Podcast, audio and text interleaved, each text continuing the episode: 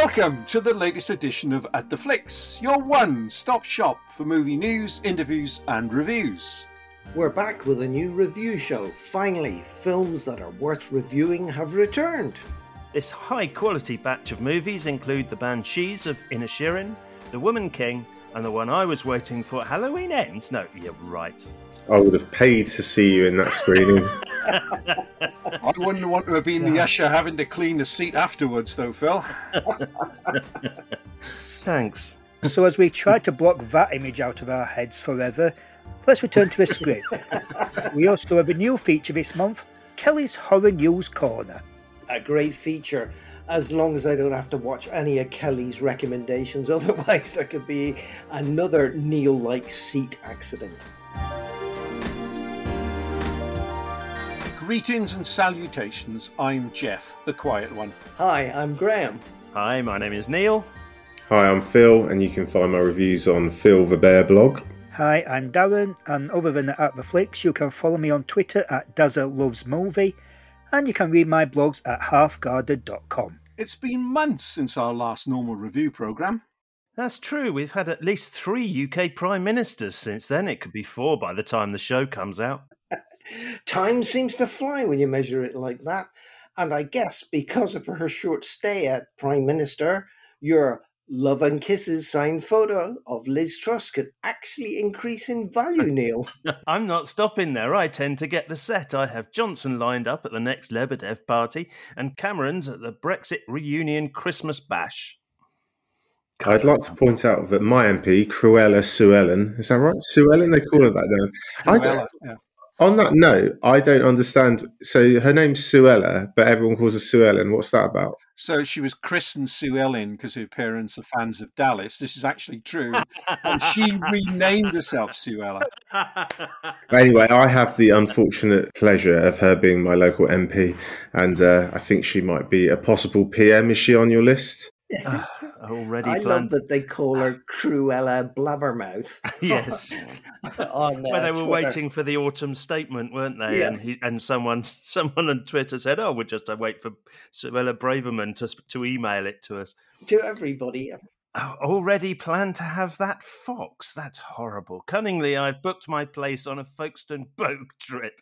Before you know it, I'll be in a migrant centre when she next visits. I'll be watching the skies and listening for Ride of the Valkyries. God, I can't believe she did that. You know something, Jeff? I'm going to buy you for Christmas either the Private Eye Annual or a Spitting Image box set, because if you're going to keep writing this political crap, you could at least try and make it a little bit funny. Hey, I'm trying, Darren. Very, yeah, very, trying. anyway, let's move on to our new feature. If you listen to our Halloween show this year, if not, why not? Then you would have heard from our At the Flicks horror queen, Kelly. We received a lot of great feedback about her contributions. So, Kelly is going to be joining us occasionally with a horror news column. Without further ado, let's go over to Jeff to introduce Kelly. Hi, Kelly. How are you? Yeah, I'm good, thank you. So, listeners, welcome to Kelly's Horror Corner, where our very own horror queen will tell you what's going on with the darker side of cinema and TV. So, what's the first item in the horror bag this month? Okay, so we have Scream 6 coming up, but we're not sure about what the title is yet. We don't know if it's going to be called Scream 6 or Scream 2 or Scream Explanation Point Explanation Point. That's a rumour that's going around, which I think is pretty ridiculous, but you never know. So it will technically be the sixth film. Scream 5 was just called Scream 2022, so we don't know if it's going to be called Scream 2023. As we're all aware, Neve Campbell won't be coming back, so it's not going to be set around Sidney Prescott anymore. It won't be set in Woodsboro, and it's not going to be all around her mother, Maureen Prescott. We're actually moving to New York, specifically Manhattan. So it gives the vibe of Friday the 13th, Jason takes Manhattan. So are we going to have Ghostface takes Manhattan? Or maybe after that, Uber Ghostface or Ghostface X. but I have a theory that there's going to be a story where Gale Weathers, Courteney Cox is still in it. In the fifth film, Gale Weathers was based in New York, where she was doing a morning show, and this film is going to be taking place there as well. So I have a theory that the kids from the fifth film are going to be going to like college in New York, and the sister of one of them is going to be keeping an eye on her. There are leaked pictures where there are pumpkins on the set, so we're thinking it's going to be a Halloween setting. And all I'm really hoping for is a Gale Weathers phone call from Ghostface because she's never had one before, and I think she could be really sassy on the phone with him. She was meant to have one in Scream 2, but unfortunately, Randy Meeks picked up the phone, and we all know what happened with that situation. And a lot of people, including me, are hoping for a subway chase scene because we haven't had a long chase sequence in a long time there was a change of release date. So it was meant to come out on the 31st of March next year, but they've changed it to three weeks earlier, which will be the 10th of March. We haven't had an official poster or anything yet. There have been some really awesome fan made ones. I think a teaser will be coming out soon, probably an official trailer in December it's all very under wraps. There hasn't really been any spoilers yet. Hopefully, it stays that way. What's next in the horror bag? Sort of come out of nowhere. A trailer was released the other week for a film called Megan. Well, maybe Megan. The E is a three instead of an E.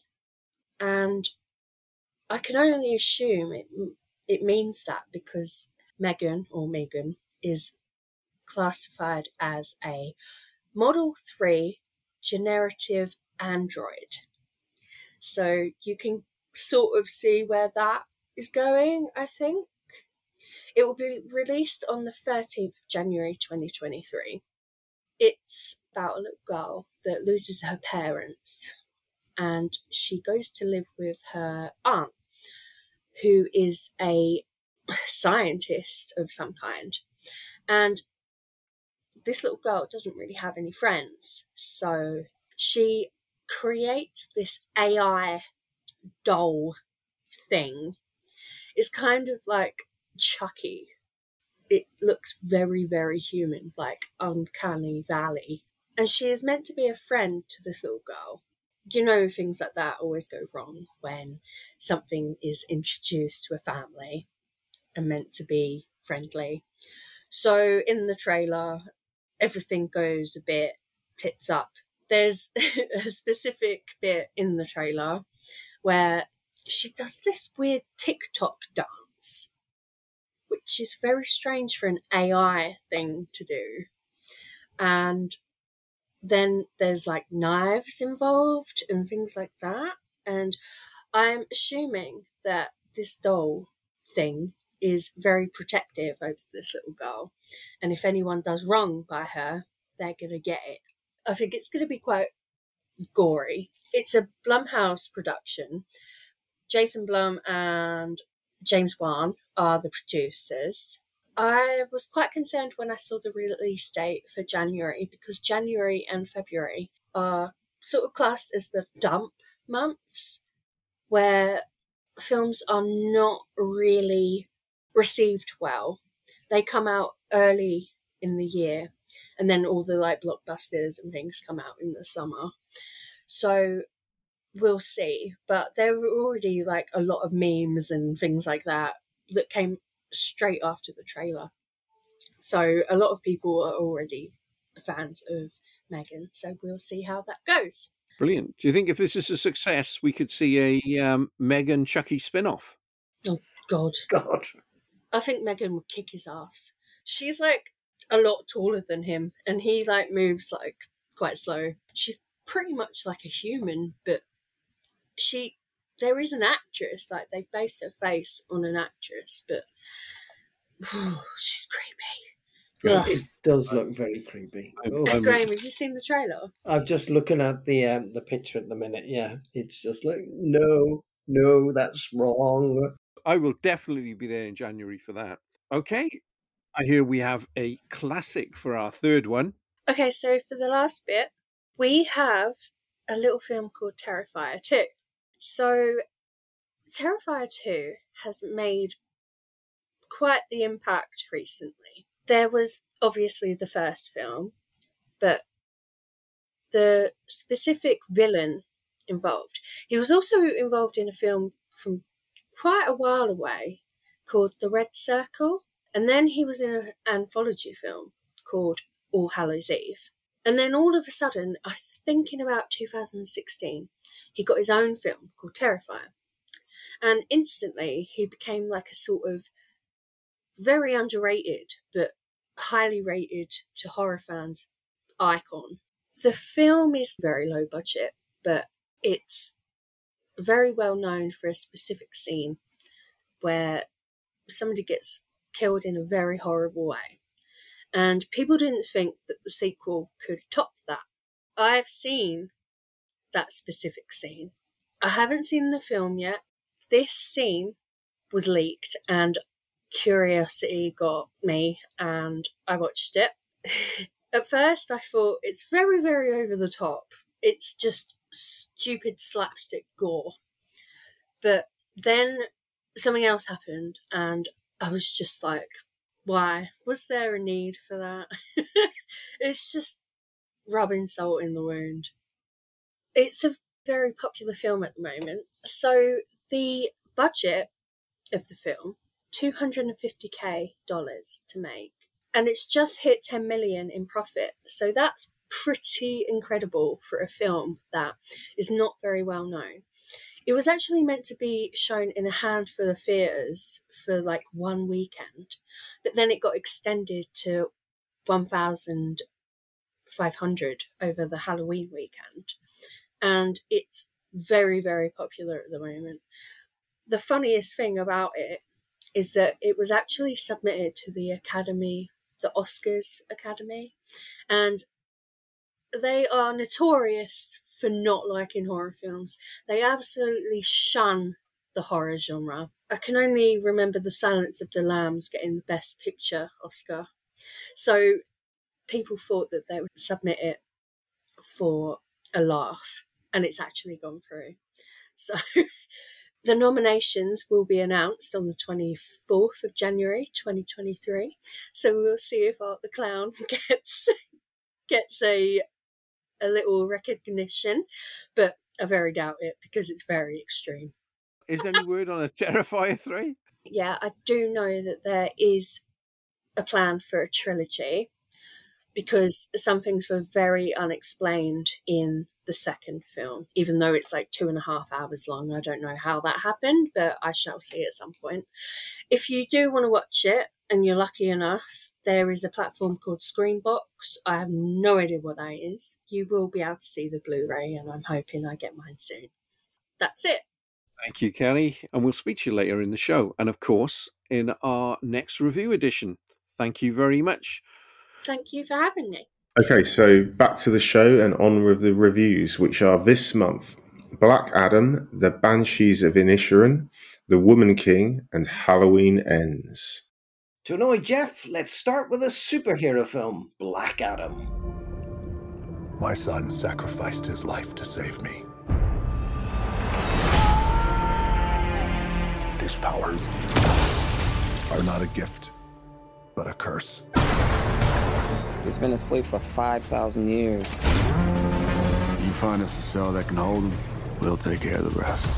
We're here to negotiate your peaceful surrender. Heard about at least three killings this afternoon. I'm not peaceful. Nor do I surrender. Here we go. Dwayne Johnson joins the DC Universe. God, I wrote that as well. Uh, superhero Black Adam, or as he's referred to here, Teth Adam. He was given his godlike powers 2,600 years ago. Remember that, Graham? Uh, on a in- Tuesday, yeah. yeah, in the oppressed land of Kahndaq and used them to bring down the reign of an evil tyrant. Cut to the modern day, and Adam is awakened from a centuries long slumber. He soon finds out that once again Kahndaq is ruled by tyrants. He starts a brutal and bloody path to freeing his land. In fact, he's so brutal that Justice Society send a team of superheroes to the obscure location to try and stop him. But are these superheroes powerful enough to stop someone who's essentially a god? Phil, with Black Adam, have DC once again bested Marvel to come up with the best superhero movie of the year? Uh, no. Honestly, I found this film really bizarre. So the opening that you talked about, the 2,600 years ago, the entire start is just a massive exposition-filled voiceover. It gives you loads and loads of information, and it's really surreal at how like serious it is. And you get lots and lots of stuff. And then they introduce the Justice Society, which have four different characters, and they do that in about two minutes flat. And it's kind of a bit off balance. And you've got all these main characters that you know lots about or nothing about and then there's the anti-hero who kills people but they try to maintain the light family friendly tone because it's humorous right and then also the the whole time they're trying to pretend that he's an anti-hero and he's horrible but actually he's just got a couple of anger management issues that seem quite well founded when they explain what they are it just bounces between dumb fun and dumb dross. I almost couldn't settle as to which it was. So Black Adam himself, I thought was the least interesting character. He's completely one note, but that's only if you just talk about the superheroes. If you include the normal characters, then you know they're barely first draft sketches. so mm-hmm. the the mother and the do- and the mother and the son, who are kind of the Black Adam's not really that horrible after all because he's going to protect this mother and son. They're just kind of ciphers and not interesting. But Black Adam and and Dwayne Johnson is charismatic normally, or at least yeah, in quite a lot of his action flicks, I think he's charismatic. Here he's very moody and dark and and it's it does nothing honestly because uh, he's normally quite smirky and fun and tongue in cheek and it's doesn't work. I, or I didn't think it did. And I, I think I would have preferred the Justice Society film. I really liked those characters, even though maybe because they didn't like tell us much about them. So there was Atom Smasher and Cyclone, who I thought, you know, they're the two young kids. They've got a bit of chemistry with each other, and it's fun to watch them learn to be superheroes. They're just kind of trying to work it out, and Atom Smasher especially keeps making mistakes, which I thought was quite funny hmm. on the on the sort of comedy side of the scale. And you know, five seconds later, Black Adam might throw someone into the, the sea. Hawkman, I thought was probably less interesting. He's like the surly leader, just think Batman, really. But again, I thought the actor did a decent job with that. But and I'm I hope you're all probably going to agree with me. This the entirely the best thing about the entire film is Pierce Brosnan's Doctor mm. Fate. Yeah. He made the whole thing worthwhile. Without him, I do not think I could have got through it. Frankly, it was it was less than exciting. But Brosnan was really good. He was dry, witty. You got the sense that you know he he had a history, and you know there was a lot of backstory there. Overall, in answer to your question, even in what has I think been a fairly average year for superhero movies, this still isn't close to being the best one this year. I'm interested. You put down Dwayne Johnson because he tried acting in this. Did he? Is that what? Is that why it was so bad? I, I had a real problem because I mean I was trying to compare him with his character in Hobbs and Shaw, which yeah. is really, really good and snarky and and yeah. fun and threatening. I thought he could have just revived that character and played it like that. It would have been much so, better. So I, I want to be clear. I'm actually a bit. Of, I'm a bit of a fan of Dwayne Johnson. For you know, I liked Jungle Cruise, if you remember. Mm. Um, I think that ordinarily he's quite charismatic in an action hero role and, and a good for a summer film. But here he has tried to do something different, and we shouldn't berate him for that. That's, I guess, a good thing. I just think that he's quite one note and just just a surly guy who uh, has a bit of anger management issues, as I said. Mm. Okay, Graham, do you agree with Phil? Yeah, pretty much. I think they were going for hardcore Shazam, but it ended up being a completely average superhero movie. The Rock, I liked The Rock, but I think he's one of his worst performances, and I, I'm a big fan as well. And I thought Pierce Brosnan stole the show from underneath him. The rest of the crew just drove me around up. But then I just, oh God, they were so oh, just average, average, average, and that's the problem. I mean, there was excellent uh, uh, production design and and the cinematography and all of that, but the editing, the sound design, the music, meh. The acting of everybody Yeah, else was terrible. Music, at least the music had a theme.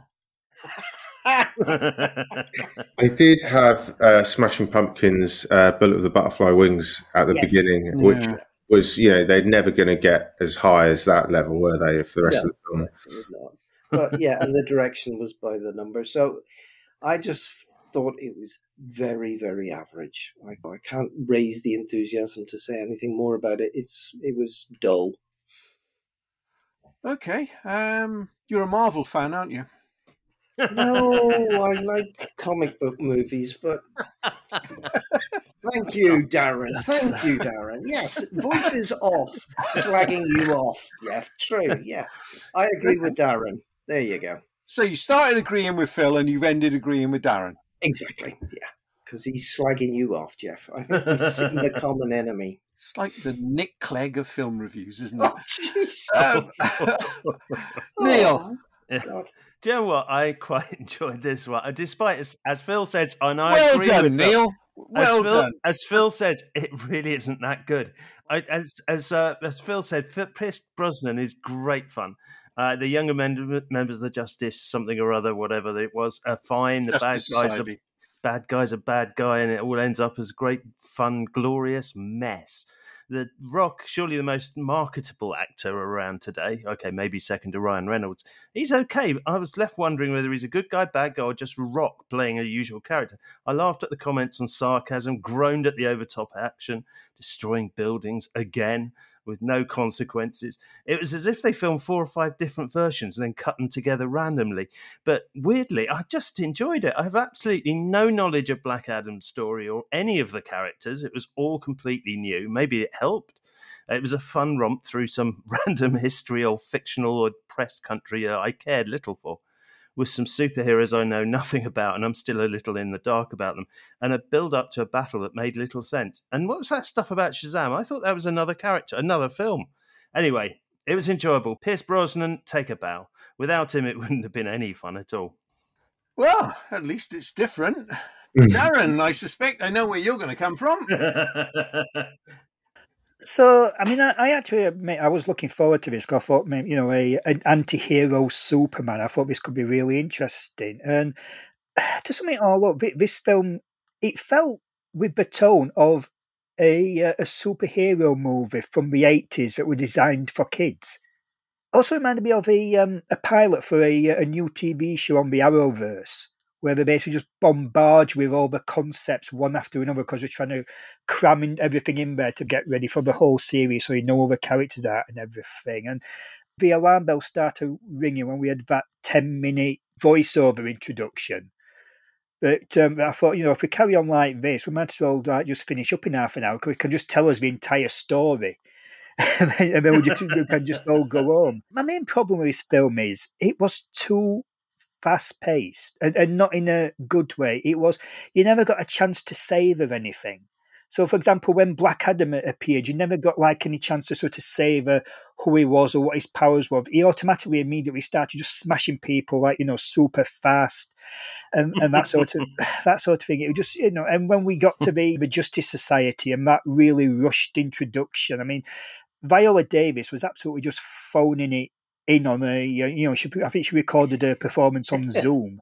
You know, and it's obvious she wasn't actually talking to anybody or hmm. reacting. She was just just saying the one sentence introduction for each character. And with Justice Society, it's like it's like that whirlwind lady. She had these powers over whirlwind, and yet the first time that she used that power, you should have had like about like you know a, a 10, 15 second segment of her summoning the power. So. You, so you could savor it and sort of like, you know, get a sense of who she was. And you didn't. She just sort of like was like over in a second. Everything was just way, way too fast. It's, it's like when uh, Black Adam meets that kid and they have like this like sort of like, you know, 10 second conversation.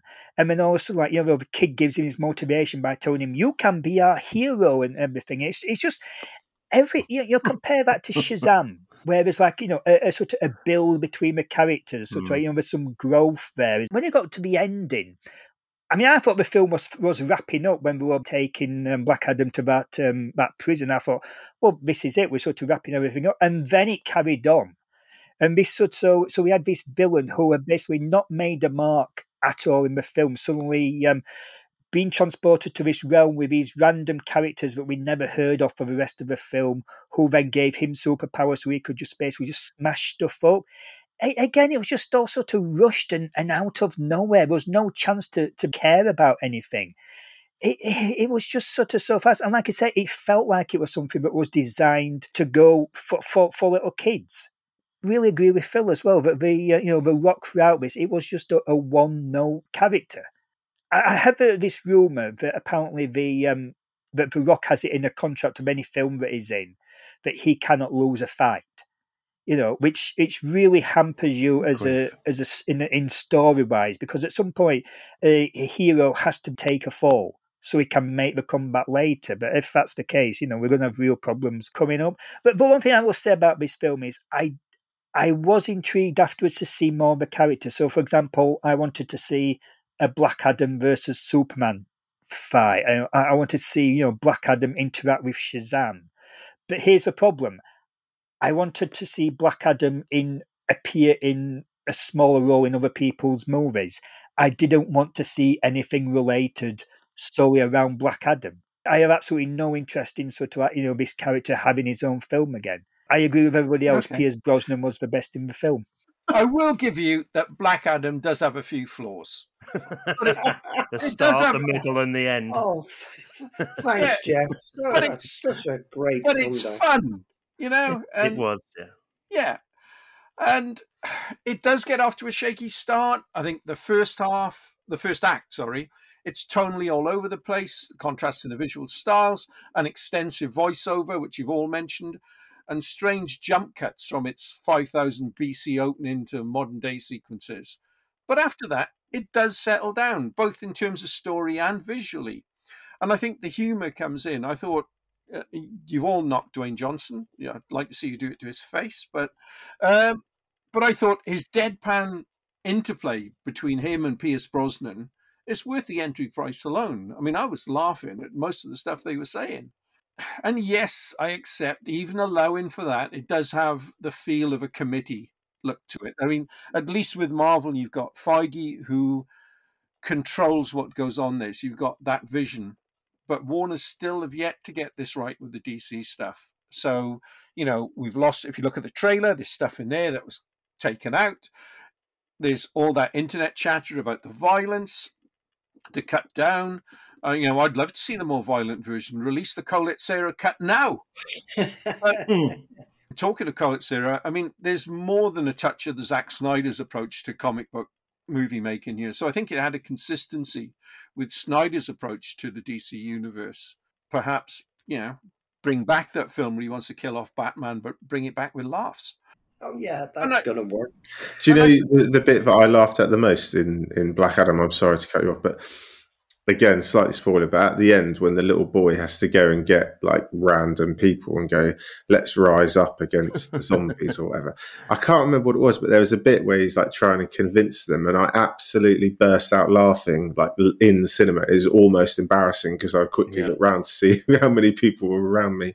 But that was the funniest bit, I thought. Yes, yeah, Okay. yeah. No, And was- and you've all missed the depth of this film because it goes it goes beyond superheroes. Now there's two themes in this did- film it- worth yes, highlighting. Jeff, it did plumb depths. and that from Neil getting a cheap laugh after he said he enjoyed it. I Uh, did enjoy it. It's weirdly fun. Don't, What a good don't film. put your plums online. Yeah. the parallel that superheroes, you know, like almost like super states like America, they ignore small countries fighting, even if genocide is involved. Look at Somalia and Yemen today. Hmm. And the populace see Black Adam as a hero, but the Justice League or whatever they are in this, they see him as a threat. You know, one man's hero is another man's terrorist. And I thought that picks up on such films as the excellent Three Kings, which I would hold this up to, to the same level as. You know, I think it's just great. These are surprising themes for a blockbuster. So, if you're listening to this, if you're still with us, ignore everybody else. Just listen to me and go see it. Great. It's all about me, yeah. Oh, me, me, me. Me. Are you done? That was Black Adam, the first superhero movie we have had in a couple of months. That long. You have heard our views. What are yours? Please let us know. Meanwhile, we will go to something a little more highbrow the acclaimed movie from Martin McDonagh called The Banshees of Inisherin. If I've done something to you, just tell me what I've done to you. I just don't like you no more. Have you been rowing? Have you been rowing? Have we been rowing? Well, you are rowing. It does look like we're rowing. You can't just stop being friends with a fella. He's dull, Siobhan. But he's always been dull. Maybe this whole thing has just been about getting you to stand up for yourself. Oh, you fatty. Dancing with your dog, is it? What did you come here for? I just came to kick your door in and give you a slagging. Ireland, 1923, or to be more precise, the small island of Inisherin, just off the southern mainland. Despite the raging Irish Civil War, the daily routine of life continues as normal in this small farming community. That is until the day Colm Doherty, played by Brendan Gleeson, decides he no longer wants to have anything to do with his former best friend and drinking partner, Pádraic, Colin Farrell. This seemingly small change starts a chain of events which will end in self mutilation, animosity, and death. As this is Irish and set during Graham, Graham's early years, I turn to him to ask if the film is true to life as he remembers from way back then. God, I'm older than Black Adam in in Jeff's mind. That's the bloody Well- hell. Well, I loved this film. I left the cinema thinking, "What the hell was that?" Uh, well, I'll tell you, that was the most disturbing, weird, wonderful thing I have seen in the cinema since Anthony Hopkins brought me to tears in The Father last Mm. year. What is it about old men losing their sense of reality that really appeals to this old man? Maybe this explains my friendship with Jeff. Jeff, are you going to cut off one of your fingers every time you have to watch a uh, Marvel movie? Well, I'll tell you what, Graham. Every time I see a Marvel movie now, I'll cut off one of Neil's fingers, but I'll, but, I'll, but I'll only do it on his left hand, so he's still got his right hand for whatever he needs it for. I'm left handed, you bastard. I just thought it was fantastic. I mean, it starts on Craggy Island with Father Ted, you know, Brendan Gleeson and Father Dougal, Colin Farrell enjoying life, and then the weird shit starts happening. The pacing is so well done. I could talk about it for hours about the slowly mounting dread as reality becomes more and more warped and distorted. I just thought it was such a great story and such interesting characters. The production design was masterful. The pub, the two principal characters' cottages, sparse but functional. The use of color, uh, well, in fact, the whole cinematography was just off the chart. You could almost feel the sea air on your face with the muted colors and the lack the lack of depth in the long shots. And the inside of the cottages, wow, it was just great. Everything about it was great. The editing, okay, the editing was done to the beat of a metronome, so precise, not a moment wasted. 114 minutes just flew by, and the music was just fantastic. I mean, Can't that was- Burwell, can't go wrong Oh yeah, Carter Burwell. Uh, no, it's stunning, just simply stunning. Yeah, everybody was just great. Everybody was just great. Colin Farrell was wonderful um, as this sort of nice guy. He really was a nice guy. Brendan Gleeson starts off, you think, oh, okay, he's a bit local intellectual guy, but then again, you start to see cracks in that. Barry Keoghan as uh, Dominic, the abused son of the policeman, wonderful. The sister Kerry Condon, just yeah, the look in her eyes as she looked at these two idiots. and it was just masterful stuff. And I did like the witch. Uh, oh yeah, she Yeah. was as creepy as hell. The masterful direction, the use of roads, people walking towards one another and away from one, one another was just perfect. Every single character clearly defined as they get swept up in the maelstrom. It is just oh, what a film! What a, I'm, I'm, I came home and I said to my wife, "We've got to watch this when it comes out on streaming. This Mm. is great stuff." So yeah, I didn't enjoy it at all. no, I can, I can tell it brought back a lot of memories for you. If I'd have lived on that island, I'd have been on the first boat off it. God, Yeah. wow, Yeah, what a weird absolutely. place. I was absolutely invested in this film right from the very start, right, right from the opening, and just over the most mundane thing because it was just this mystery that they basically just started of of, of why Colin Farrell and Brendan Gleeson were, as as everyone kept saying, rowing and trying to find that out, and I was just hooked right from the start. I just thought it was absolutely in- incredible. I, I can't think of a, a better dialogue wise written film than this all year because every every conversation was telling you something about the characters or the way of life in this in this village and really entertainingly as well It- you know it was uh, fabulous you these characters were like living breathing like you know well-rounded characters but they were all very simple as as well so for example when Dominic is first introduced, he's warned about being in, in the bar and he's got to leave the ladies alone and stuff like this. Just that little thing that told you everything you knew about Dominic, that he was basically a clueless, horny youth. When, when you meet the policeman, you, you realise that he's a he's a you know he's a bit of a bully and stuff like this. That introduction of the policeman has got to be one of the great cinema introductions of the year. indeed, yes, indeed. Drunk on illegal whiskey, and he's a policeman. Yes, we don't need to go into any details about what he'd been doing. you, you are really invested in this, um, you know, in, in this sort of this small feud and stuff, and you and your sympathies throughout were changing. No, no, no one, no one was one hundred percent in the right, and no one was one hundred percent wrong in this. Like you know, because when it came to Pádraic, you were thinking, you know, why, why, why can't he just take a hint and, and move on and respect that this friendship was over. But then again, at the same time, he was. You, you look at the village where they've got only one place for people to meet. It's not as if they can stay out of each other's way. So he goes to like the, the one pub that they have, and he sees him having a good time. So obviously he's going to be hurt and, and stuff like this. And then with, with Colm, you think, well, why can't you just be just you know give a little bit of your time? Why you have to cut him out completely? Can't you just be a sort of it'll be a bit nicer about this, but at the same time, you think, you know, well, obviously he he has his own ambitions in life that he feels he's be, been held back. You, you you know, you could see all sides of it of this um, this argument, and just basically stubbornness and pride that everybody had meant things escalated into. At, at first, it was almost comical and, and funny, but as it got went on, it got darker and more horrific. The, the things that they were doing to each other, destroying their own wives as as well. I actually found it really heartbreaking because I actually got to really Mm. like these characters, but for, for the most part, obviously not the policemen, but most of them, I, got to like them, and I wanted them to work this out. But you knew that that was never going to happen, and the way the film ends, you get the feeling that there's actually there's even worse to come.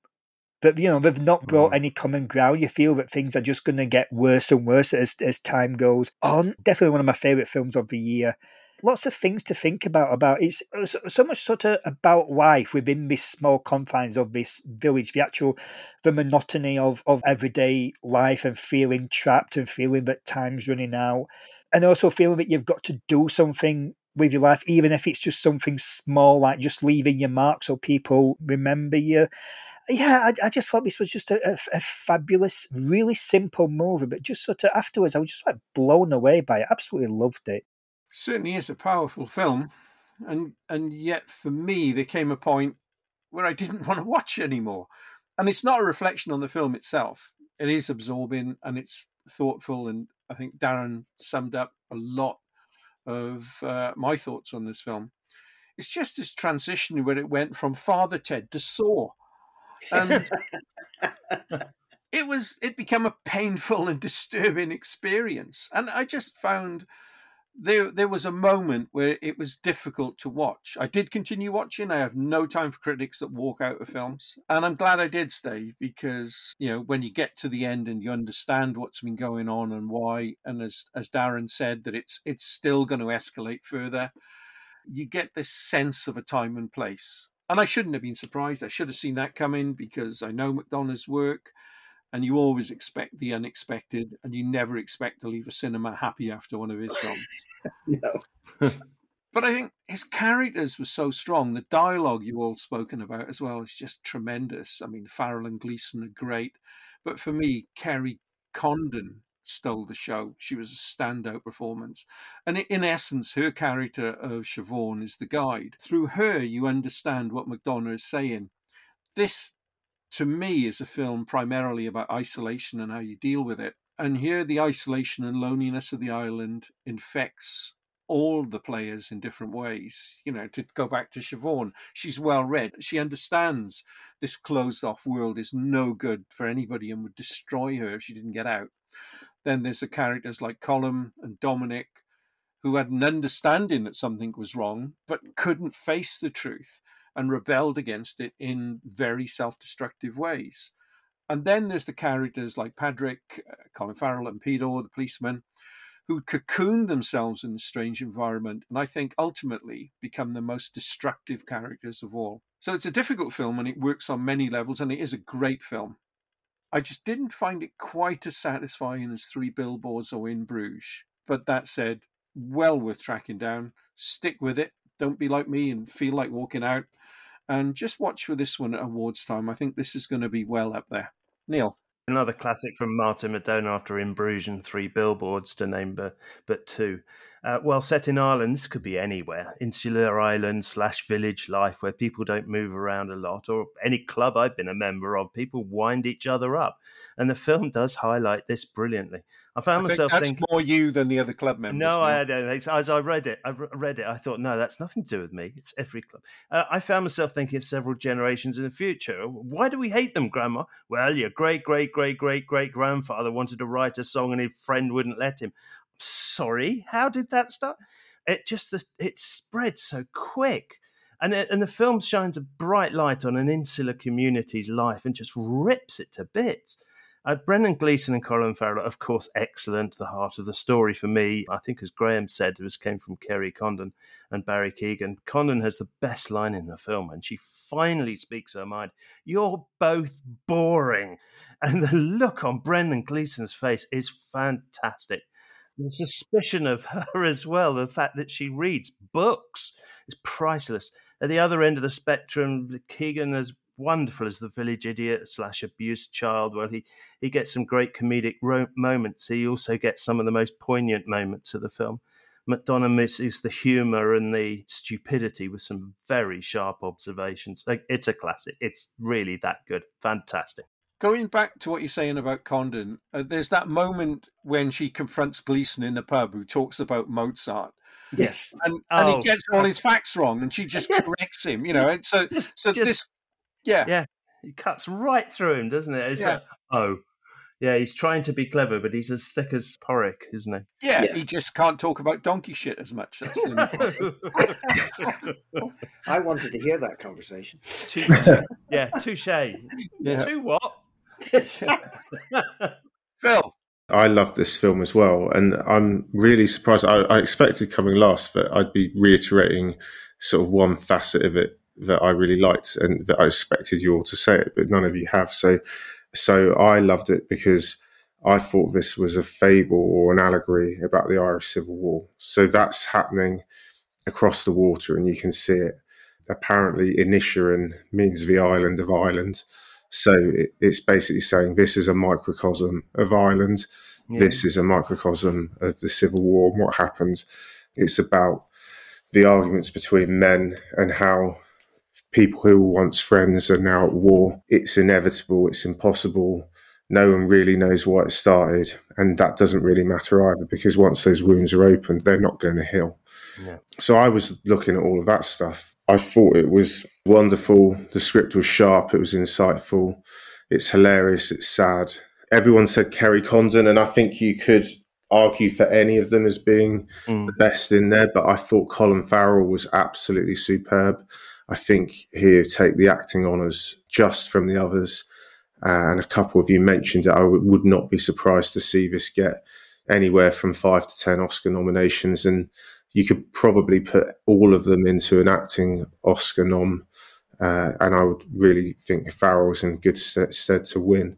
Yeah, I loved it. I thought it was really good. Do you think Neil Jordan's film, Michael Collins, would make a good companion piece to this because it explains that civil Yeah, war going on on the mainland? Yeah, I mean, yeah, probably it's they're quite they're quite different, aren't they? But yeah, one would sort of explain the other. But I just I really liked that idea that you know. So I when I went into the film, I had no idea that it was a fable or allegory for the Civil War. And as soon as they had, you saw the, the the musket shots or whatever it was, the the gunpowder and what have you, and they referenced it, I immediately my brain just started working overdrive as to like sort of join those dots and work it through. And it was kind of, it's one of those things where on one level, it's just a hilarious, really witty, insightful comedy about friends that aren't friends anymore. And on another level, it's got this really deep, insightful kind of treatise on how ructions appear and over time you never actually understand why they started in the first place, but they're mm. impossible to fix. Yeah. There is the great line in it where he says, "Well, the, the IRA are hanging the Free Staters, or maybe it's the other way The way round, they didn't know which one. Uh, but he didn't care. He was going to a hanging, and that was the best thing. That's you know, it, yeah, yeah. oh, Oh, I'd like to go God's see a sake. hanging. Because I saw, and I don't know if this is a, a stretch, but I saw Condon, uh, the sisters leaving for the mainland as as like the people who escaped Ireland to, to the to England. You know, so you know those And those America family members such that they like. lost, who just kind of wanted to escape the infighting. Yeah. And that's how I saw that as kind of like a, a, a kind of juxtaposition of that. So I think we're all agreed that The Banshees of Inisherin is a powerful film which will get recognition this award season. If you haven't seen it yet, I really urge you to check it out. It also has the best donkey death of the scene of the year. um, Oh, Don't tell him that. That's there's not a shred, a shred of human decency in you, is there, Jeff? For God's two more reviews coming up Halloween Ends, and firstly, The Woman King. An evil is coming that threatens our kingdom,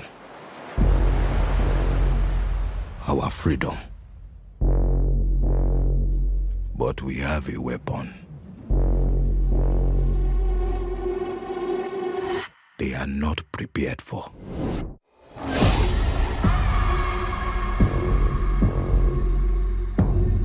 My king, the Europeans wish to conquer us.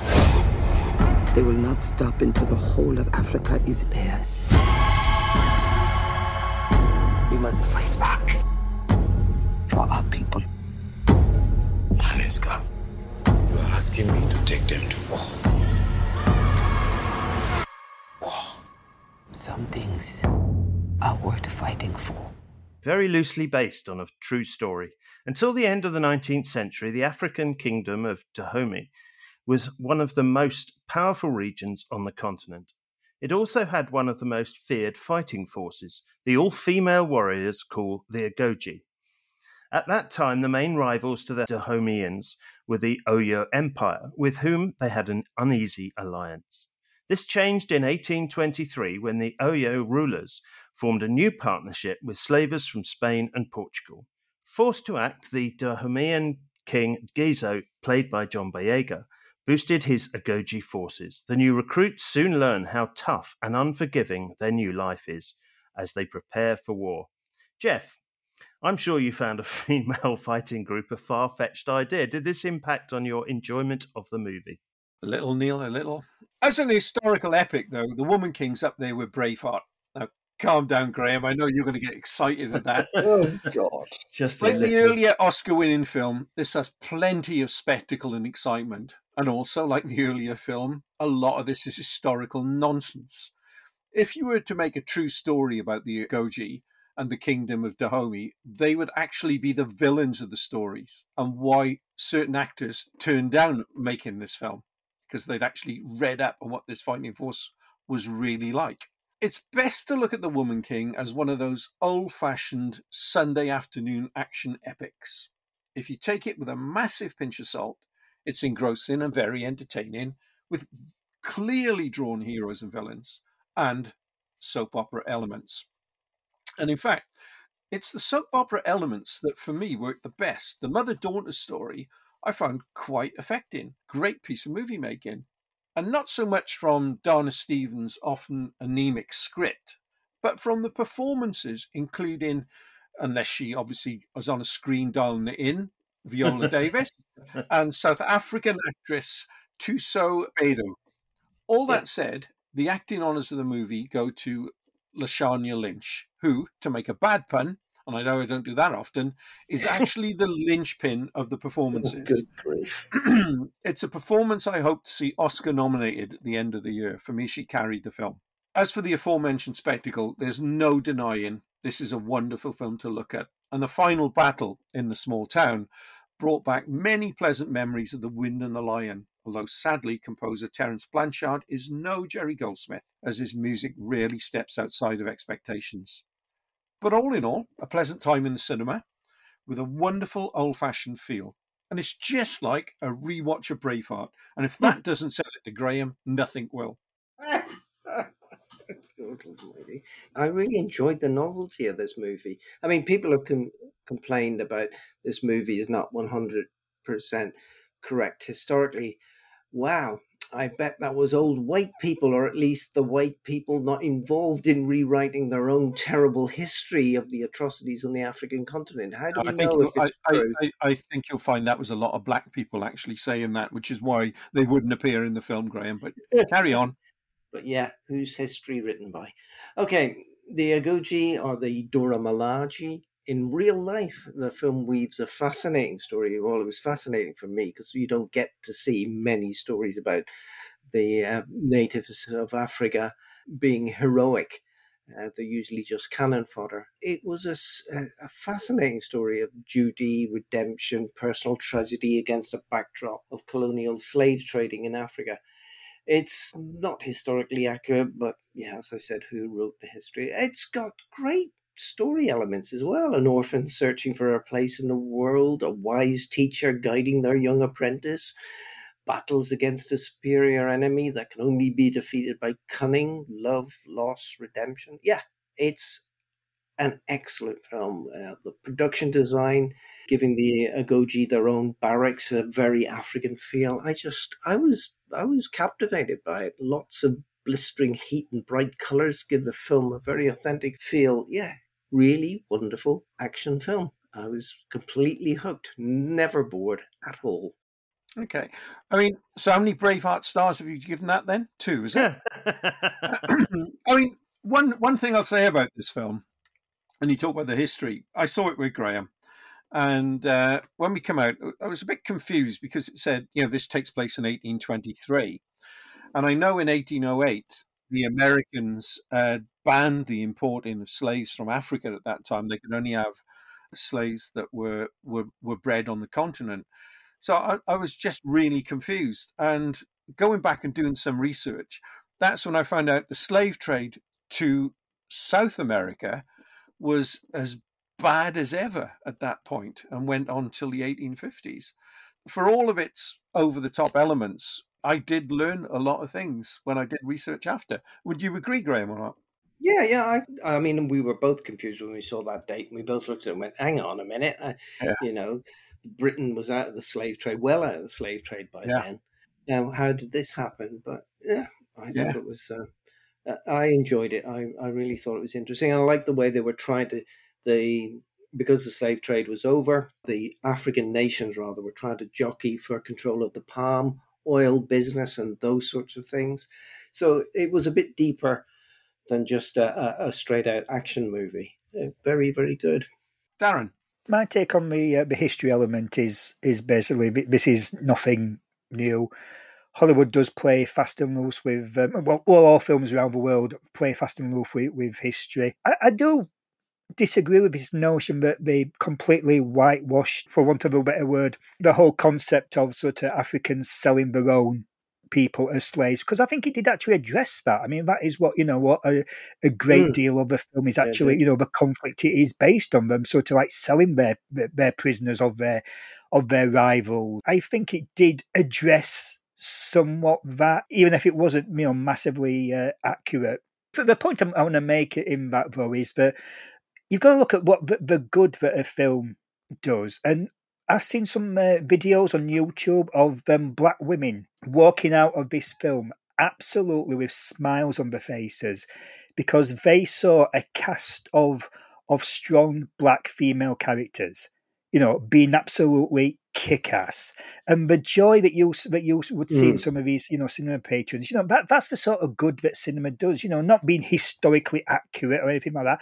If you're worried about that, you know, actually do your research and read on it. But there's sort of a joy that you saw from women walking out of the cinemas, so you know, seeing these, you know, these powerful sort of kick-ass, you know, women on screen, you know, it was wonderful to see, and I have to say that. I keep hearing all this about it being sort of like a, a, you know, a gladiator or a braveheart. You know, to, to me, my, my favourite bit in the movie was like the first half when you went through all the training and these characters, you know, better and this comradeship, this sistership that they had with each other, and the, the speeches that you know Viola Davis having these sort of like you know really proud, galvanizing speeches. I thought were absolutely amazing. That was the stuff I, that I liked on it. I think for me, where it fell short was when it actually got to the big battle, the, the war as it was, because they've been building up this other country as being this massive, overpowering threat that was going to invade, and that they were totally uh, outmanned, and that they had to basically come up with a sort of really cunning plan to sort of to fight these people. I mean, you had one skirmish, which admittedly it was really, really good. But then that one skirmish was done, and that was kind of it. That was the war over. They'd won. If you look, to, look at these epics like Gladiator and Brave Vow, you get a, you know a sense of sort of a prolonged conflict. You know that goes on many many battles. Whereas this it was just like, oh, one victory, that's it. We've won the war. And then the actual the final like stage of the film where they go to rescue their comrades. Again, it was really, really well done. The fights were really good, but the, the whole thing went off so easily and to plan that it sort of, to me, it didn't really have any drama to it. It just felt like really easy. And I know it sort of established them as like, you know, really great warriors that were able to do that. I, I just felt that it was sort of, it lacked that really epic feel. It, it just, it felt kind of like the victories were just a little too easy to come by. But as- aside from that, I really did enjoy the whole film. I went in there feeling like I was going to get one of these, as, uh, as Jeff calls it, these, these Sunday afternoon epics, and I just felt it. Felt it. It didn't hit that. Um, I think it was. In, I I enjoyed it a lot better. It being a smaller movie about those sort of women. I, I just think it, it, it, it wasn't the epic that I was expecting it to be. Phil. I, I want to touch on the history thing first. I think I d- it's a controversial sort of thing about is based on a true story and how much liberties they can take. And I weirdly have never been really bothered by it because I consume so much film and television that I've always kind of learned that you have to take it with a pinch of salt, right? Because they're doing dramatic effect and it's about what's exciting and all that sort of stuff.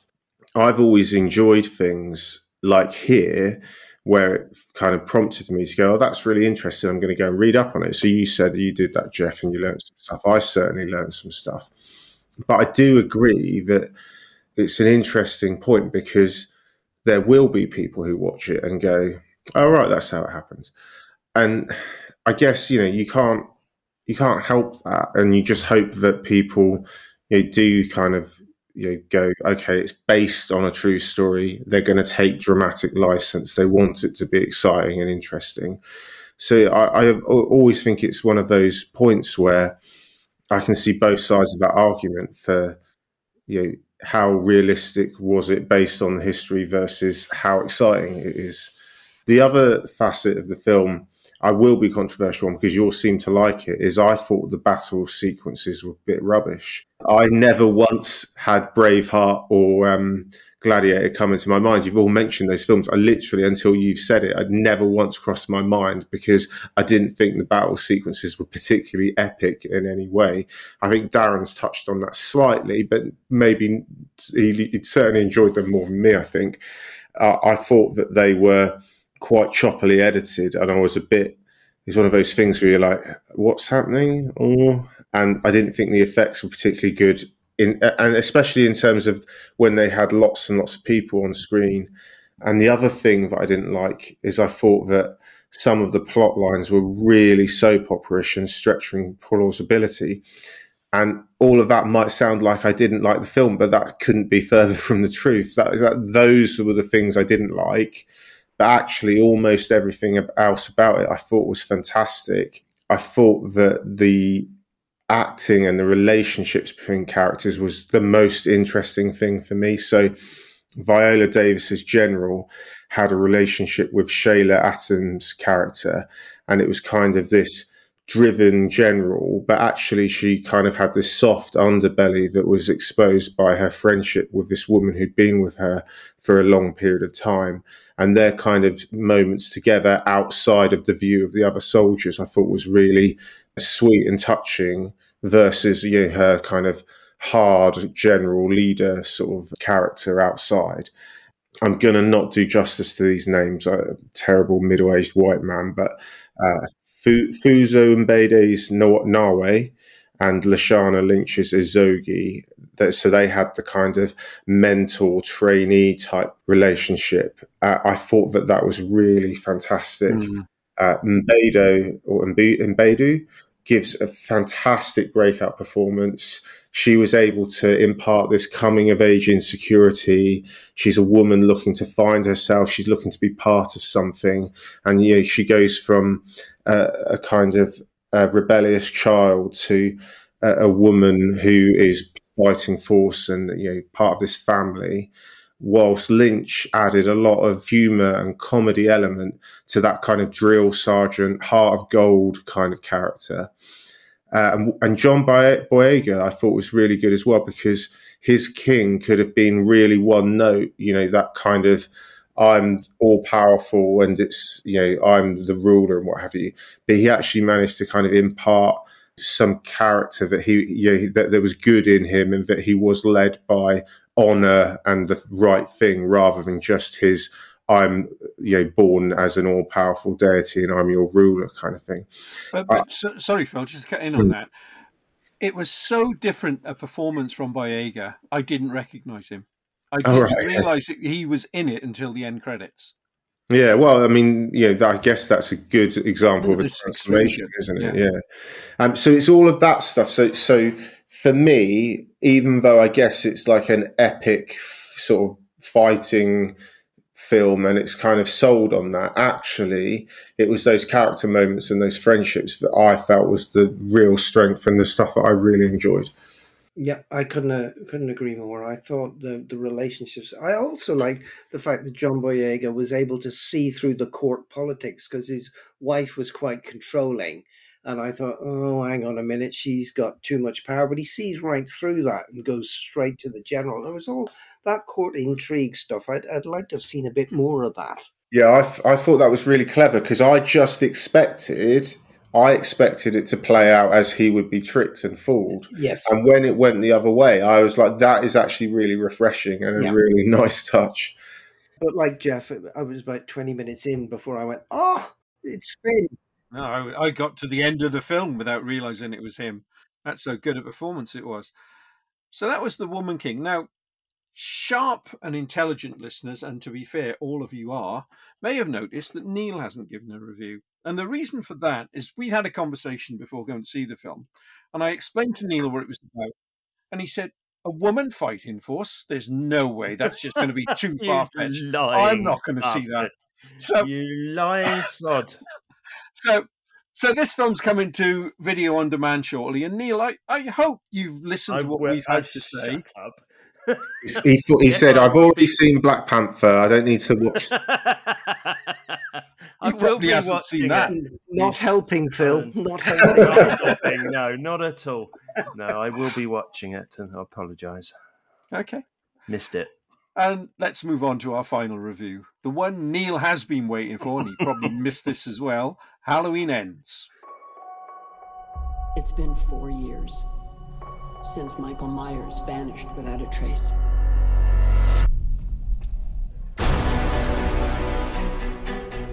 I was certain that I saw him watching me. You pretend like you moved on, but you're actually just obsessed with death. What are you gonna do when Michael comes back for you? Because he is coming. But this time, something feels different. He's more dangerous. But tonight, I will kill him. come and get me. For once, we have a film title that does accurately reflect the story. Halloween does end. This end of the trilogy is set a few years after the events of Halloween Kills. After that night of bloodshed, Michael Myers has disappeared. The only horrific events that has happened in Haddonfield since then took place a year later. That Halloween witnessed a tragic accident involving young Corey Cunningham, played by Rohan Campbell, while he was babysitting. Since then, nothing but Laurie Strode, Jamie Lee Curtis, is ready and expecting Michael's return. And this Halloween, he does come back, thanks in part to a very changed Corey Cunningham. Darren, this final installment has not been well received by fans of the Halloween series. Do you think that's unfair? Well, I'm gonna go against the uh, the grain here. I think with most critics, and say that I really, really liked this movie. I was I was pleasantly su- surprised. Wow. The thing about this trilogy, okay, so the first one, Halloween, um, I absolutely loved. Um, Halloween Kills, I don't think it was a very worthy sequel. It was very, very laughably silly, but I did get some enjoyment out of it because I just switched my head off and just sort of treated it as a a weird, um, bizarre slasher sequel. I didn't hate it like so many other people did. This one, I absolutely had no idea what to expect or what direction that they were going to it. And I really, really was intrigued a, a lot of the time. It really played with expectations on, on what gone on in the, the past, you know, because in the first scene, you expect that Myers is somehow in that house with um, with Corey and the and the little kid. And it and what actually transpired was absolutely shocking. I was not expecting that. And from there I didn't know what direction this film was was going to take. What was it? You know, obviously Corey was set up to be the you know the, the main character throughout, but was he going to be the, the the killer? Was he going to take on the uh, the, the the Myers mantle?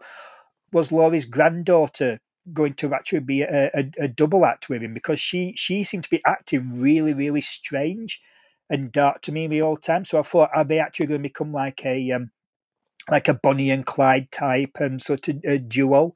Is it going to be a twist and she's going to end up being the, the Myers? I really didn't know what direction this was was going on. And little things like you know, like Laurie trying to put a life together completely threw me. But again, it, it, you know, it surprised me. It took things in a different direction. I was really intrigued by this. Obviously, this this film was about you know sort of you know the, nature of of evil and I thought when I first watched it, I thought, you know, it's it's kind of like you know, hitting you over the head really hard with the the evil isn't so it's something that we make as a society but you know because this uh, young lad Corey he was being harassed by the bullies. He was being ostracized for something that he that wasn't his fault that was just an accident. This idea that he was driven to this. But I think there was more going on on there that you know the whole element of this thing is that after that one night that, that Myers was there, and, and, Myers basically sort of disappears in the in the in the ether, never to be seen for another five years. The whole town was in trauma, and, and because they didn't have Myers there, they had to find other ways to express the anger. So even Laurie, for example, was taking the blame for this because she'd somehow had basically sort of driven Myers to, to return, and, and that she, you know, everyone was saying she kept pushing him and pushing him as if she, you know, it was like victim blaming. She was the one to to, to blame for this. I, I kind of got a bit of a um, two, two sort of classic novels I, I got a little bit out of. One of them was um, Lord of the Flies.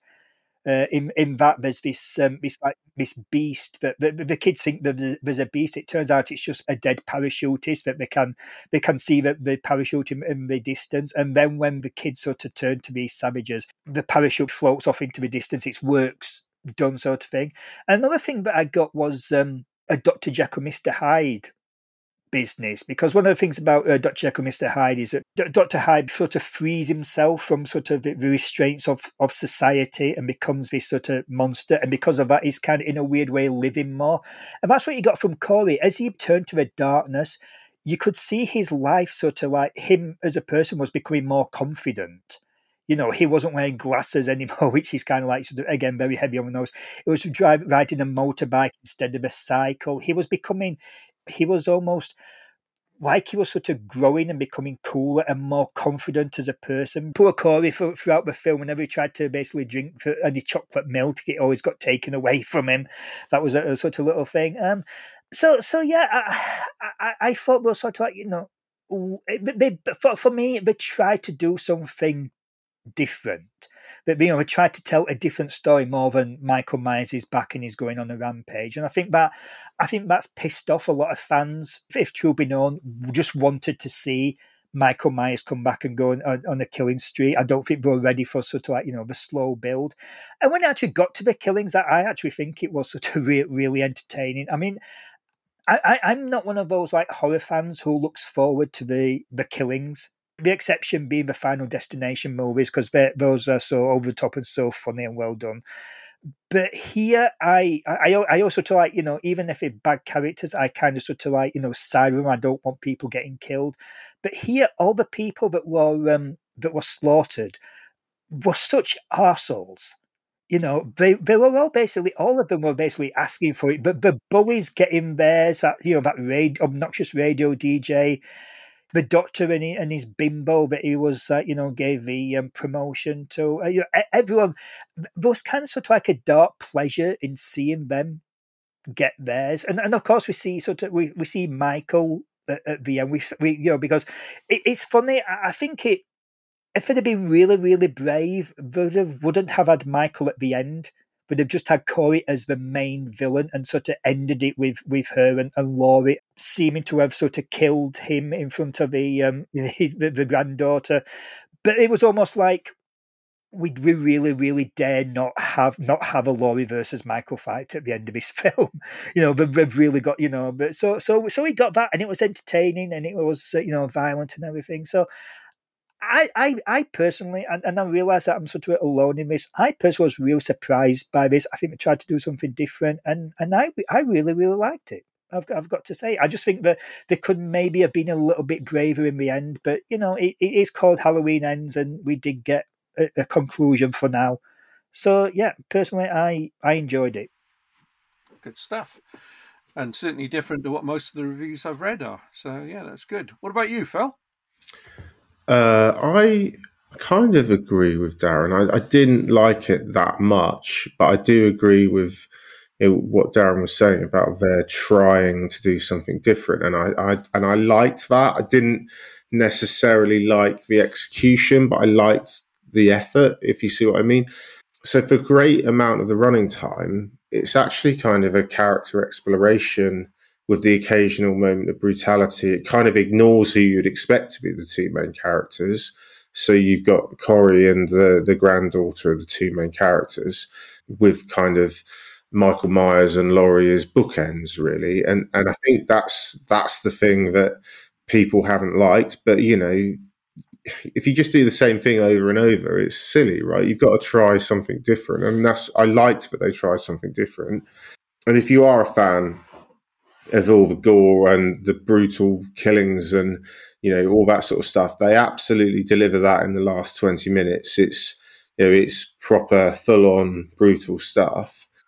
Thought that this was light years better than Halloween Kills.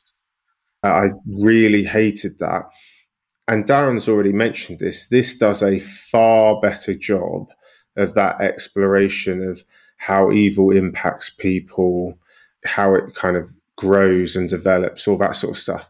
And we talked about it. It doesn't feel that long ago that we reviewed Halloween Kills, and we talked about it a bit then about what it, they were trying to do, but it was awful. And I think they're trying to do that here, and they did a better job.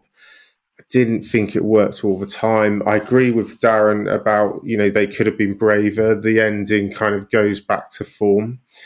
But overall, my impression of the trilogy as a whole is just kind of so what? I didn't think any of the films were scary. You know, the focus was on reverent homage to what's gone before and the explorations of the meaning of evil. The, the films have certainly delivered on brutal deaths, but I just I can't see myself ever wanting to watch them again. The first one was okay, the second one was awful, and I thought this one was interesting. Gold star for effort. Okay. Do you think, and uh, I'll throw this at Darren as well, that there have been references throughout all these three films to Halloween 3 Season of the Witch?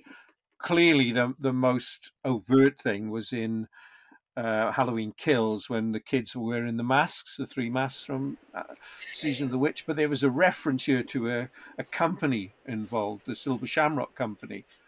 So, so, so I, I read an entire article that explained how this Halloween trilogy actually just is a retread of the themes of their counterpart number of the original series. Okay so in that regard, then yes, this would be Halloween Free Season of the Witch, and Halloween Free Season of the Witch was a big departure, you know, in itself, and this is a big departure, if, you know, in terms of main characters. I'm not saying that I totally bought the article, but I think that generally speaking, all three of these films have paid huge homage to the whole series and everything that's gone before. Yeah, but interesting that they pick on you know, there, there, are references to, to Season of the Witch. And I remember when it came out in 83, it was pilloried. And, you know, it's difficult to try and get to see it in the cinema. Um, but it's built this reputation over time. Uh, I wasn't allowed to see it in the cinema. Uh, no, thanks. Thanks for that, Phil. Darren, what are your thoughts on Halloween 3 Season of the Witch? I really like Halloween Season of the Witch. And uh, I think I'd seen it when I was at school because I remember in computer. Uh, this is oh, God, really weird. One. In yeah. computer in computer class at school, I remember one day where me and these other two lads were looking into the blank screen and we could just see our faces, and we started recreating the little song that that do do do do do do do do one more day to Halloween, and we started because we could just see our faces. We were doing that, and that was at, sc- at um, computer class at school. So I think I'd seen it on TV or, or something. So and I, th- I, think may- maybe they're sort of like referencing the season of the witch because it was sort of a one that sticks out because it wasn't a Michael Myers movie; it was something completely different. It has got like its sort of cult following since there. So those, you know, there's only so many Michael Myers um, Halloween films references you can you can stick in there. But the the, um, the stuff from uh, season of the witch that when you do that in there, that stands out. And of course, people then will start speculating, well, is this a shared universe and everything? And did that actually happen in this version of Halloween? So, um, so yeah, I think that's you know, but I, I understand what you know why they've put those in. I think it's just a nice little uh, selection of Easter eggs for um, for fans there for something I was going to say, and I've, it's completely gone out of my mind, but never mind. If you think of it, throw back in the meantime, yeah. we'll go to um, Graham's glowing review. Well, Graham, Graham watched this. What? Yeah, I did. I did. I've watched all the Halloween ones. My thoughts on this film were reflected by Ian Dury. What a waste! If the first one, Halloween 2018, was a real return to form and had a great, great ending. The second film was a waste of time for the actors and me. And this one started so well. I mean, the first 20 minutes were fun. I mean, I was wearing my safety brown corduroys, uh, and the dummy was so well executed from that brilliant opening. This one took a real nosedive. It was a real slog through the rest of the film. It's a lot better than Halloween Kills, but that's a very low bar. I'd hoped for. I think I'd hoped for a lot more. I'd hoped that they'd return to the the very very well shot, very cleverly done the original Halloween, but it hmm. never seemed to go with that. I mean, I I hoped for far more from this film, and the additional of Corey Cunningham character and the love interest with Laurie Strode's granddaughter was good. And but then he becomes the young apprentice, and it's not enough to pull this movie up to, to the level, and the, the the bullies get their get beaten up and all of that sort of thing. Yeah. And but Corey Cunningham's turn to the dark side was much faster and, and just as nonsensical as Anakin Skywalker's. It had its moments. It was good. I enjoyed it. I mean, pinning Michael to the kitchen table was fun, but I really feel it needed to be a bit more. Some. I just had something missing, uh, and I don't think it's worthy of having the iconic Halloween name attached to it. Uh, I mean, the last girl trope was finally played out, and she re- rediscovered her romance with Deputy Hawkins. I enjoyed all of that stuff, but I just, uh, just felt a bit flat. Maybe I got too invested in the start, and nothing really matched that. But hey, there you go. Darren, have you remembered what you were going to say? Yes, I have. yes, I have. Okay, so on Halloween. Uh, so, right, so on Halloween night, I was trying to figure out how to basically celebrate Halloween um, on my own with my movies, and so what I decided to do, I watched the original Halloween, and the, as a double bill with the um, the now sequel um, Halloween, is it 2018? That that version, the basically the first one in this, this trilogy. So I watched them both back to back, and I have to say, it worked really, really well. And I thought it might be quite jarring, but I, like, but one of the things that I, I, I, noticed more was the sort of things in in the um, in the newer Halloween that built off the the original, the sort of like you know the little similarities and the sort of like the recreations of, of quite a you know few things. So I, I would um I would say sometime that the um you know watching those two films back to back is, is a really rewarding experience. Also, something I never realised um, when I watched the newer Halloween is uh, there's a scene where the couple from Halloween Kills who are doing the fancy dress dressed as uh, doctors and nurses, you actually see them in, in, in that Halloween, which I never noticed before. They actually, um, when when Myers is going around stalking people, you actually see them going out, getting into their car to be set off for the night. So I just thought that was quite interesting. Actually, yeah, I'll look out for that next time I watch it nicely spotted. Like what everybody said before me, other than Misery Graham, I mean, credit credit to the filmmakers for trying to be different in their approach here.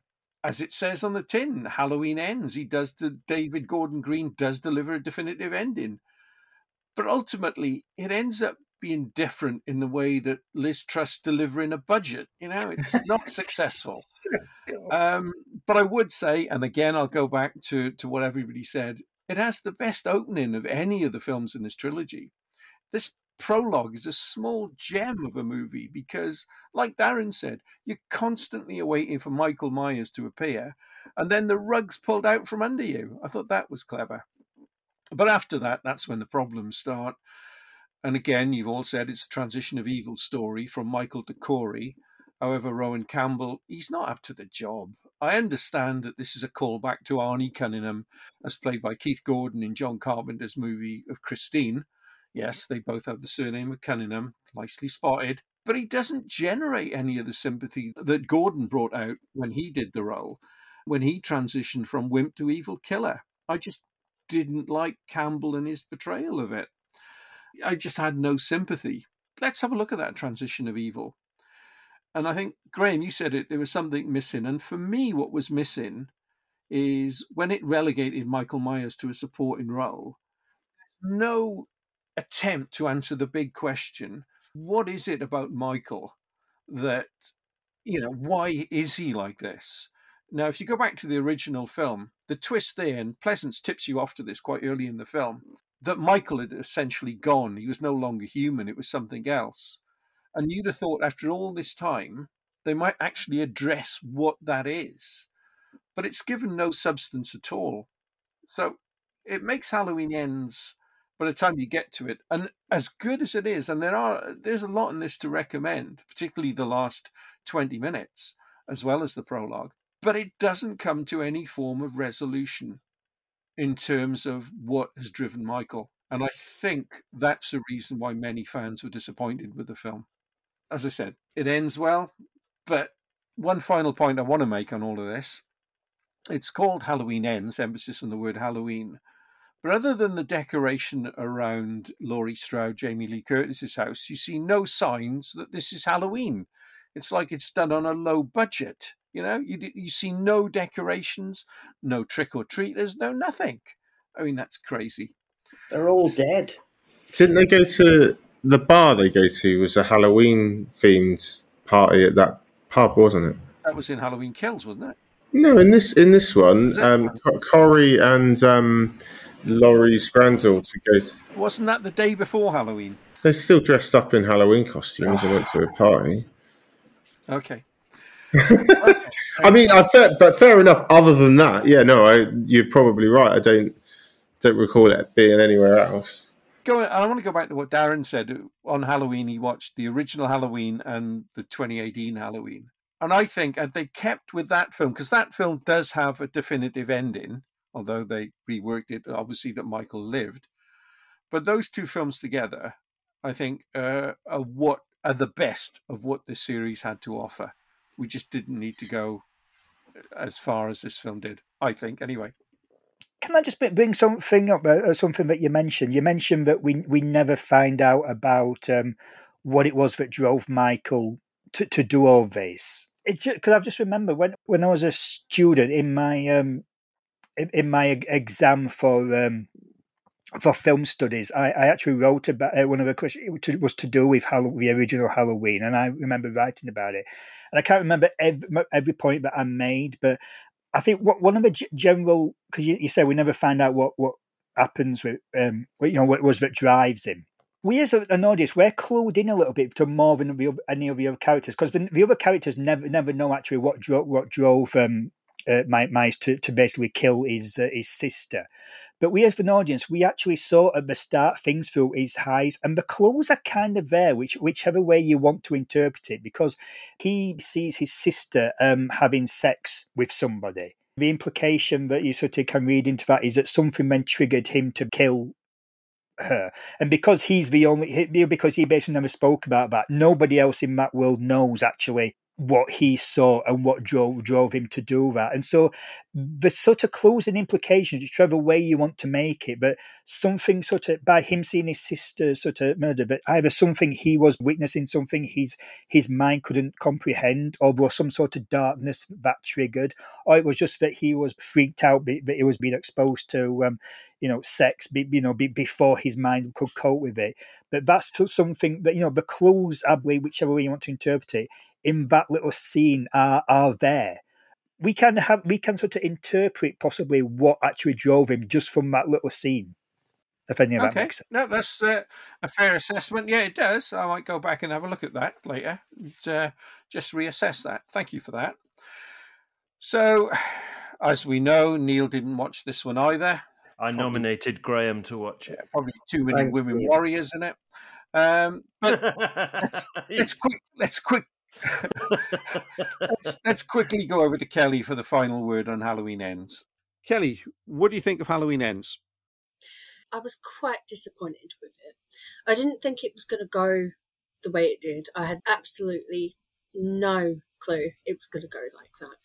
I thought the trailer was very misleading because it looked like it was going to be a total Michael Myers and Laurie Strode showdown. But it didn't end up that way. It was very different to what I was expecting. And I think a lot of other people feel the same way. There are people that really do like it, and I totally respect their opinions. But personally, mine is I just didn't really feel like the finale wrapped up too well. Some positives that I did really like were the score. Obviously, John Carpenter and his son, Cody, they work together on that. And as always, throughout the three films, they've been absolutely amazing. The opening credits were also really good. We always get the traditional pumpkin opening, but when it comes down to it, what they actually did just didn't work for me. A lot of people really do love it. What would you have liked to have seen Halloween Ends be? Ideally, I don't think that a 90 minute cat and mouse chase of Laurie and Michael would have been good, like it did indicate in the trailer, because that would have just been really boring. But what they did put into the story, I just don't think it f- really fit. I think they could have done that in one of the previous films, maybe the 2018 one or Kills, or just left it out completely and done something different. But it is what it is. We've got it, and that's it. I don't know if there will be another where they completely change the storyline again. I reckon after a few years they will probably do that because it's Michael Myers. People love Halloween. So they'll probably do another timeline. It won't be John Carpenter or Rob Zombie or David Gordon Green. It will be somebody else that takes on the rights and we'll get another version of Michael Myers wherever that goes. Thanks, Kelly. And now over to Darren. Okay, so we've done all the reviews. What has everyone selected for their film of the month? Neil. The Banshees of Inner Inisherin, surprisingly. Okay. Graham. Oh, I'm going to be controversial and go for the Banshees of Inner Inisherin. Uh, and uh, uh, I've not asked you yet, Jeff. Well, thank you for asking, Darren. that Um, was that was premature ejaculation. Very good. Hilarious. Um, well, I, I shall follow suit and also go for the Banshees of Inisherin. Okay. Um, me myself, I'm going to go for the Banshees of Inisherin. Um, Phil, what have you gone for? Uh, when was the last time we had a clean sweep? Oh, uh, yeah. We've ever had one. No, we've No. never had one. Banshees of Inisherin. Yay! Wow, it's that sort of film. It's that good. Yeah.